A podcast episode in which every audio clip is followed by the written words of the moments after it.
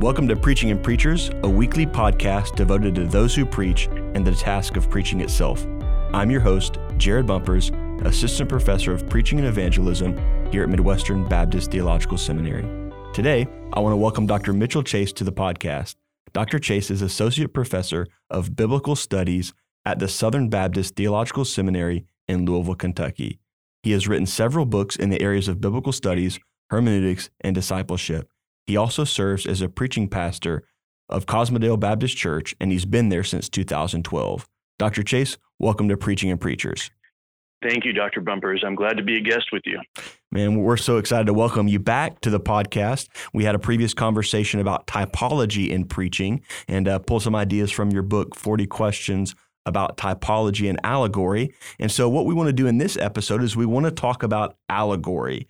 And so, like we did in the last episode, we started with kind of a definition, gives us a, a, baseline to work from, a framework to discuss allegory and preaching. And so, can you provide a, a definition for our listeners of, of allegory? What is allegory?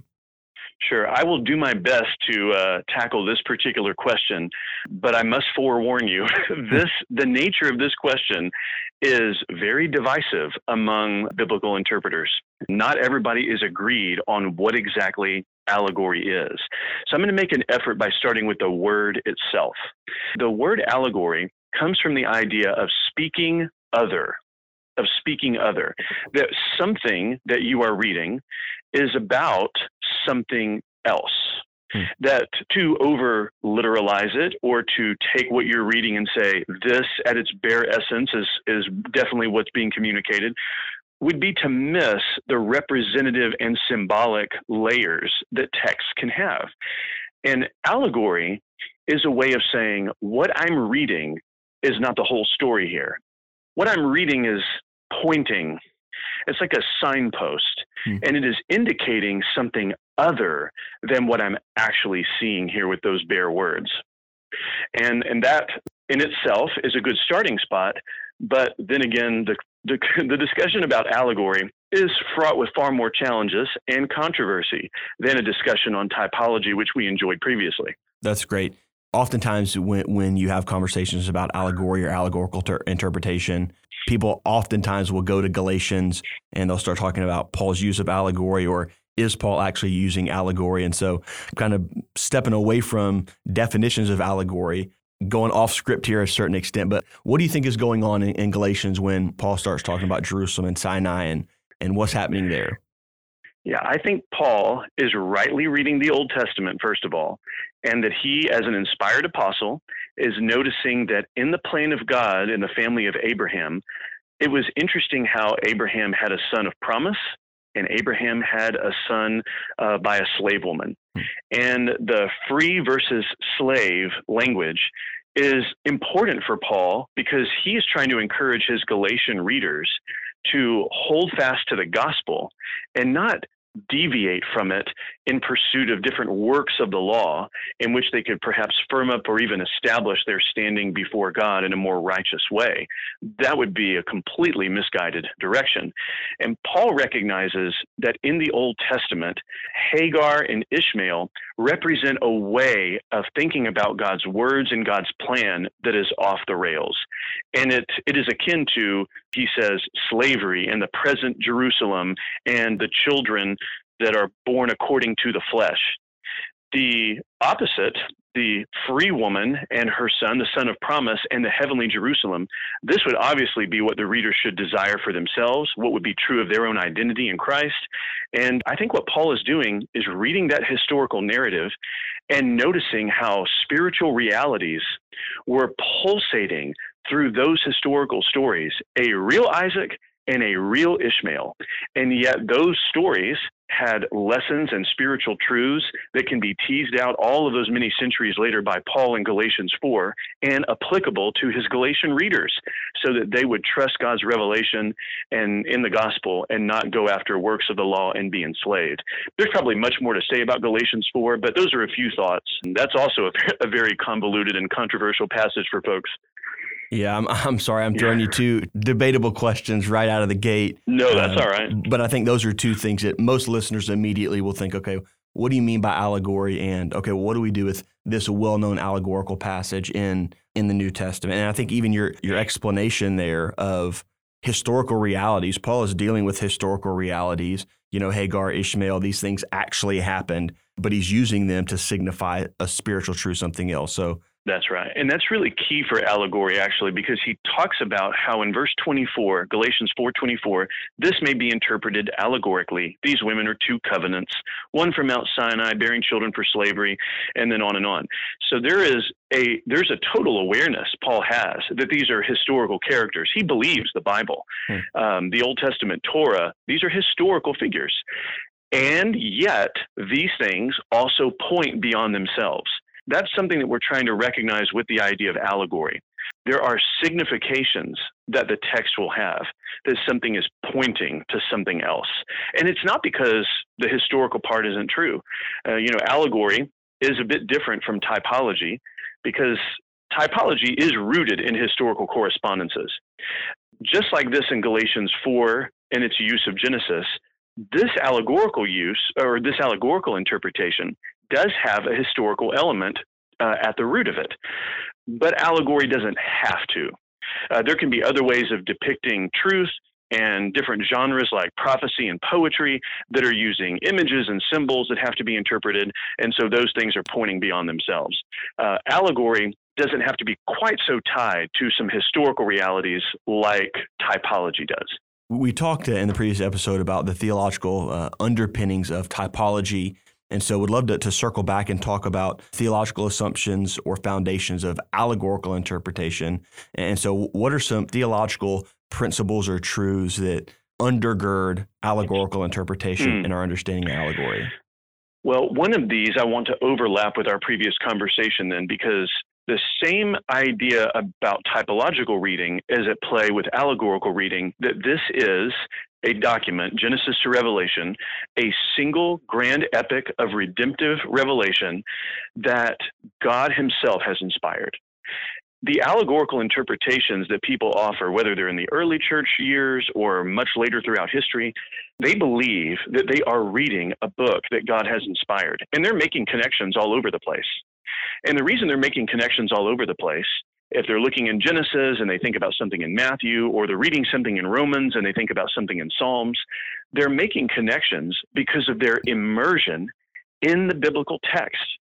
We might disagree with their conclusions, okay? Mm-hmm. I would be willing to say, I think many allegorical suggestions in church history would be off base that I wouldn't imitate or follow. But the assumption and instinct to see the Bible as God's inspired revelation that undergirds reading it this way, that instinct is pointing in the right direction. And I think we have to do more careful work as readers in the area of allegory. Hmm. But the same assumption that was with typological reading is at play with allegorical reading. What sort of book are we interpreting? And if this is a book given by God, inspired by His Holy Spirit, then we would not be surprised that things God has revealed are pointing beyond themselves to greater things. Let me ask this question then. Why do you think, if there is a legitimacy to allegorical interpretation, why do you think so many people are averse to it? It seems to me, and maybe I've got a limited perspective here, but it seems to me like, like allegory is often viewed as almost a swear word by interpreters and preachers if you advocate for allegorical interpretation or, or maybe what some would call a spiritualization of the, the biblical text, the walls go up, fences go up. Why, why do you think that For is? Sure. I think that they are familiar with some examples from church history that they've no doubt heard that were so alarming to hear, and they think there is no way somebody could objectively demonstrate that conclusion textually. That just came out of that interpreter's mind, you know, mm-hmm. something that that guy ate that day that just, you know, resulted in some interpretation that you can't imitate or follow the homework on. I sympathize with all of those concerns. I am against bad allegorical reading. and yeah. so what I want to distinguish, what I want to distinguish is bad allegorical reading from being able to make a textual argument that something you're noticing in the text is pointing to something else. It's suggesting something other. And when I when I have these conversations with folks, I think it's great to talk about Jesus's parables. Hmm. And Jesus's parables I think these are great examples of the kind of thing we're trying to illustrate. Jesus talks about a sower who goes out to sow seed. He is not actually talking about somebody sowing seed. And we know that. In fact, when he talks about seed falling along the path and seed among thorns, we know because of something he says later in Matthew 13 that those are interpreted as ways of responding to the word about the kingdom. We're not talking about literal thorns. And therefore, when people interpret Jesus' parables, I would want readers to realize they're probably making some allegorical moves all the time, that they aren't identifying it as such. And that's okay. As long as we're trying to interpret scripture faithfully, we might not always be able to put the proper label on what we're doing. But if we are reading something with a figurative instinct and making an allegorical conclusion because of the nature of what we're reading, well, what we are doing is we're saying these words are pointing to something other over here. That's what allegorical reading is. Uh, somebody might be able to offer like a really tight, specific, overly specific definition of allegory to say this is what allegory is, and anything that's not this can't be allegory. I want to make a larger point here that's really crucial for historical context. Um, in Henri de Lubac's very prominent and excellent study on medieval interpretation, he says that in church tradition, as far back as you can go into the early church interpretation, you can notice that they basically see the Bible as having two meanings, two levels of understanding, I should say a literal sense and a spiritual sense. Hmm. And all De Lubac is trying to show you historically is that they believed that there was a real Abraham and a real Isaac, historical level, literal level, and they also believed that Isaac anticipated Christ or they believed, you know, that maybe the cord of Rahab, uh, the red, the scarlet cord in, in Joshua two would signify the cross. You know, they're making they're making moves, even if we agree with them or not agree with them. The point is that they are reading the text at a literal level and then suggesting something spiritual. Now, throughout the Middle Ages, that became really problematic. There were a lot of abuses of the spiritual sense of the text the spiritual meaning of the text. There was a, a lot of a lot of wild conclusions that were drawn that I don't think we should follow. When you get to people like Aquinas or Nicholas of Lyra, uh, these are pre-Reformation figures, and they really emphasized the literal sense of the text. Mm. In fact, they were more comfortable thinking of spiritual meanings as something that should be encompassed by the literal sense itself. When you actually get to people like Luther and Calvin, they are definitely drawing the same kind of conclusions about different genres and types and shadows that earlier people did in history, but they're calling them extensions of the literal sense. Mm. Sometimes what people are doing is using a term that might not be uh, someone else's preference for what someone is saying. If I'm if I'm talking about a spiritual sense in Genesis 22 and the cross and Isaac's near death and all of that, another person might say, I think that's just a literal sense, that that's what the meaning of the, the text is, what Calvin would call the plain sense of the text. Mm. And I think that that is well and good. We can use different terminology to make the same point. I think most Christians read the Bible that way.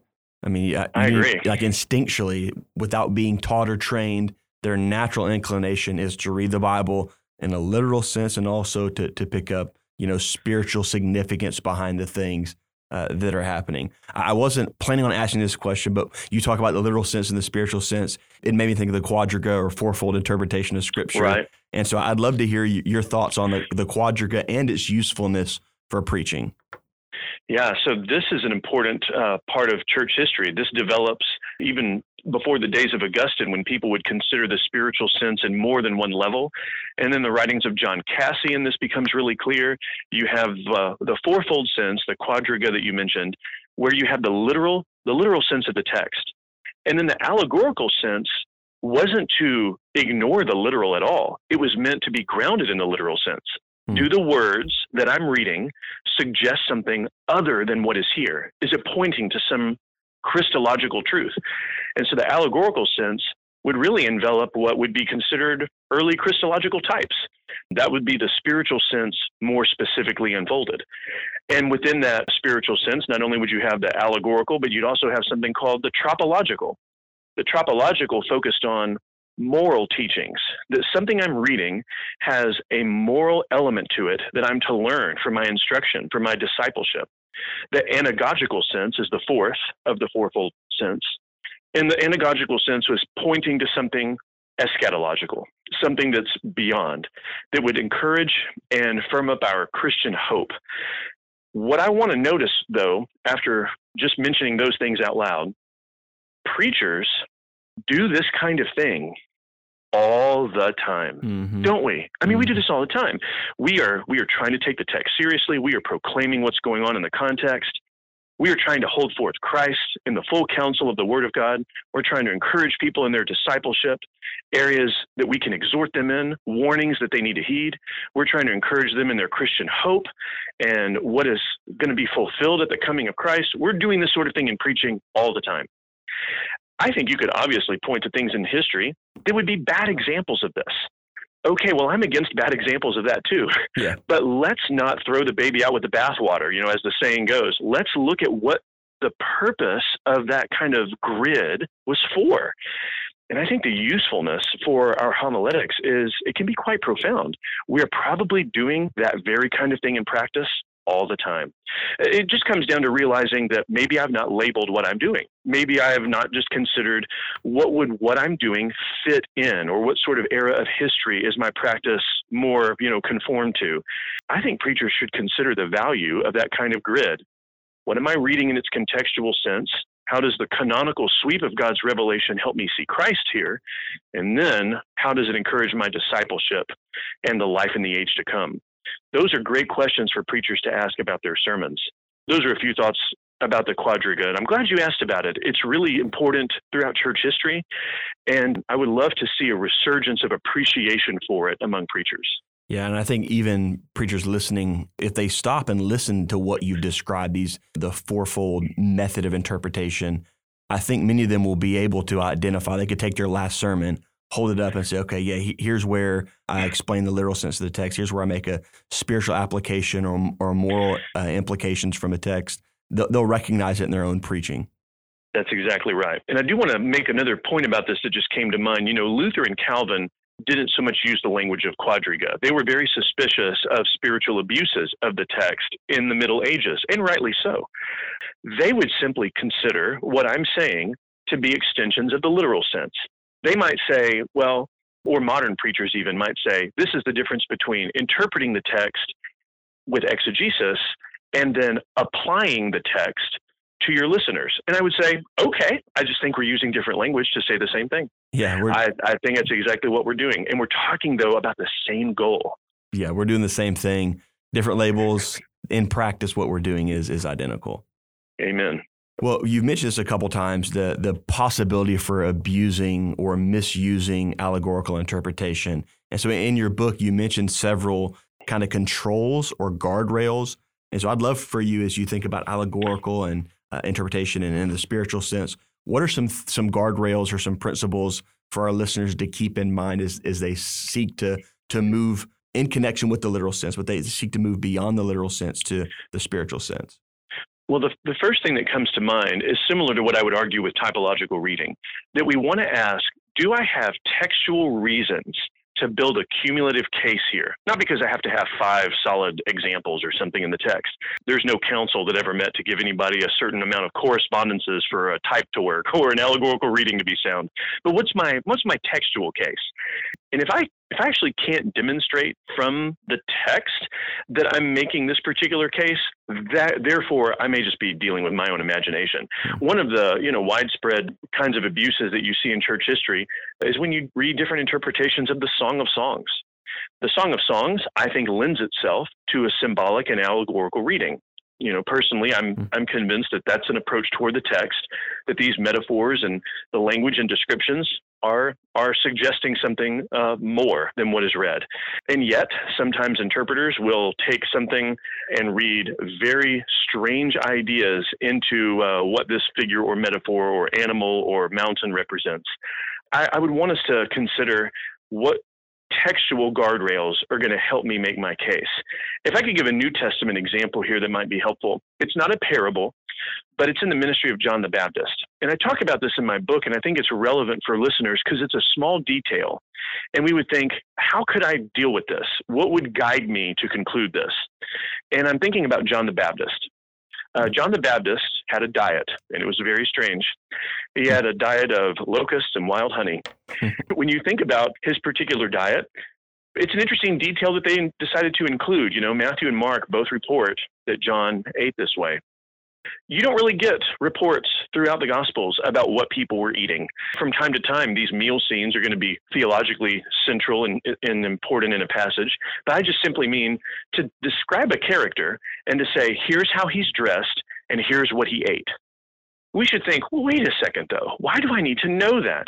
One suggestion is to consider John's role. Well, he's a prophet, which means he proclaims the word of God. He is proclaiming blessing for people who will follow the Lord. He is baptizing people in the Jordan River. He is also proclaiming, though, judgment upon the religious leaders who are defying the Lord in rebellion and any Jews and Gentiles who refuse to submit to the coming king. If the kingdom of heaven is at hand, then they should all repent, and John's ministry would warn about judgment. Well, there's something interesting about both of those pictures of honey and locusts when you think about the Old Testament. So here's what I want to suggest what if those details about what John ate, he ate actually things that have an Old Testament background? In the Old Testament, honey was naturally something that would be associated with the promised land. In Exodus 3, the Lord says to Moses that he's going to lead the Israelites to a land flowing with milk and honey. It represented abundance and joy and, and life and blessing. Locusts, on the other hand, were a clear mark in the Torah for judgment, an agricultural judgment that would be economically and geographically devastating. If John is a prophet and he is proclaiming something, exhorting the people toward what would be life in the one who's the Lamb to take away the sins of the world, and also promising judgment, it's interesting that he ate things that would also coincide with that. There are also prophets who ate. Think about Ezekiel, who eats a scroll in a vision in Ezekiel 2, and it was bitter to the taste. The idea of eating and prophetic revelation and proclaiming judgment and life for the people of God, those things go together. Now, I'm not telling you that locusts and honey could just mean anything. I'm not saying that locusts and honey would just mean this particular thing in church history or this particular nation in the world. I'm saying here's a suggestion that has some Old Testament argument to it. And I think I could make a case for it. Now, someone might not be persuaded that they should read the Diet of John the Baptist that way. Okay, fine and good, no problem. But if we are going to suggest some significance to what he ate, let's make a textual case. I hope that makes sense. Yeah, that's a great example. Yeah, I think listeners will be able to to trace your argument there. You're making a suggestion and pointing to biblical evidence to support your claim, yeah, it makes perfect sense. Wonderful. A couple of other things that, that you mentioned in your book, making sure that your interpretation, allegorical interpretation, doesn't contradict other clear passages of Scripture. You talk about not, yes. yeah, not violating the rule of faith, standing in line with a great tradition. All of those are other, uh, in addition to what you've already said, another reason for them to pick up your book. Helpful explanations here, guardrails to make sure Okay, is it rooted in the literal sense? It doesn't contradict the rest of Scripture. Uh, faithful believers in the past have interpreted Scripture this way. I'm probably on safe ground making this allegorical interpretation. I think so. We are really not trying to be overly creative and original here. We mm. really want to wonder what's the interpretive tradition behind us said about the text. And I think that's a humble posture we're called to, right? We are not the first people to read the Bible we have a whole host of the cloud of witnesses before us, not just the inspired writers in the New Testament who've read the Old. I mean, all of the people from the early church forward whose writings are so accessible at this point in history. We have so many writings that are so accessible, it's overwhelming it's overwhelming the resources that we can enjoy and thank God for. So we should. It should give us a posture of thanksgiving, but also humility that we would be willing to learn from people who haven't lived when we've lived, and that people before us who've read the Bible have seen things for our study. Um, I think it would really uh, uh, bless us if we if we adopted that kind of posture and learn from them. Amen. Is there anybody that you would point to as a good example? You've mentioned a lot of potential bad examples in church history, but is there somebody who you think does a good job here? Well, I mean, I think, for example, Martin Luther, I've mentioned him in our discussion about typology. Martin Luther was very suspicious about allegorical abuses. It, he, he really said some harsh things about the practice. Now, what's interesting about Luther's actual interpretations in exegesis, it is clear that he is interpreting things figuratively or allegorically all over the place, depending on where he's reading and trying to be faithful to the genre literarily that he's reading. But but someone like Luther could be an example of someone who is very critical of the kinds of abuses that were prominent in the years before him because Luther, growing up as a monk uh, or as a Roman Catholic and becoming a monk, he would have been trained in the quadriga. Mm-hmm. And Luther's reluctance to just, you know, perpetuate those sorts of abuses, it's it's clear he's reluctant to do that. He wants to be faithful. He wants to bring correction where it's needed. And yet here's what Luther's interpretations demonstrate. Luther shows us that he takes seriously the historical nature of the text and yet there are spiritual resonances and meanings that he is eager to tease out with his interpretations and sermons. Uh, so we could notice that uh, as a historical example that I think is helpful to us. Yeah, thank you for for sharing that, and a good example of someone who's cautious of allegory, but also willing to to preach allegorically at times. Well, That's one, right. One final question for you. In, in, addition to your book, we've mentioned this a couple times, but but want to recommend that it's uh, 40 questions about typology and allegory published by Kregel Academic. I want to encourage you to pick up a copy of his book, and he has multiple examples, traces the, the use of typology and allegory through church history. So I want to encourage you to pick up a copy of that book. But are there any other resources, Dr. Chase, that you would recommend for those who are wanting to do further study? I will mention a few of them actually. The, some of these will be different in length and difficulty levels, so maybe maybe readers who enjoy something along the spectrum here would find some of these helpful. Well, first I'd want to mention Christ in the Old Testament, Five Views of Christ in the Old Testament, that is a newer book published last year. And I know Andrew King uh, was involved in this project to help see it to its completion. This particular book is going to be helpful for readers to watch a dialogue unfold. What are people doing to preach Christ and understand Christ from the Old Testament? What are the ways in which that's pursued? And it's good to read different viewpoints. It's good to see people respond to those viewpoints. And it's like sitting together at a panel discussion where you're opening up this book and you're listening to all these people speak to this important topic. I would submit to you that this is one of the most important things as interpreters we can think about how to understand Christ in the Old Testament. Uh, that book, I think, will serve readers well. Now, a larger book that uh, Baker published is called Interpreting Scripture with the Great Tradition mm. by Craig Carter. Uh, I think this would benefit readers because it introduces us to the kinds of assumptions that have been the case throughout church history to undergird these reading strategies. It also reveals to us where certain historical things have taken place that have called into question the Christian assumptions about Scripture. And post Enlightenment, the rise of different historical critical studies that began to view the nature of the Bible in a different way, and uh, the effect that that had on interpretation. Getting some historical perspective that way is really helpful. And I think Interpreting Scripture with the Great Tradition is a book that will help uh, readers do that. There's a book that Crossway put out some years ago by Jim Hamilton. And Dr. Hamilton wrote a book called What is Biblical Theology? What is biblical theology? And in it, he discusses types, patterns, and symbols in the Bible. This is not a big book. It packs a powerful punch. And I would encourage readers to get a hold of that and uh, to enjoy the kinds of uh, things he's pointing to so that we can all try to be more faithful readers of the text by learning from those around us. Yeah, those those are great recommendations. But the first book, uh, Dr. Andrew King is a colleague here at Midwestern Seminary. Dr. Jason DeRouchie wrote one of the chapters, contributed a chapter. That's a great volume. Dr. Hamilton, I know, was was uh, instrumental in, in your your education and have a lot of respect Amen. for him and would would second that book was formative for me as well. Early on in seminary, trying to wrap my arms around biblical theology, his voice has been super helpful. So thank you for those recommendations. And again, thank you so much for joining us. I'm happy to be part of it. Thank you so much, Dr. Bumpers. Thank you again for tuning in to Preaching and Preachers. Until next time, I'm your host, Jared Bumpers. Thank you for being with us today and for listening to Preaching and Preachers. For more information, go to my website, jasonkallen.com. That's jasonkallen.com.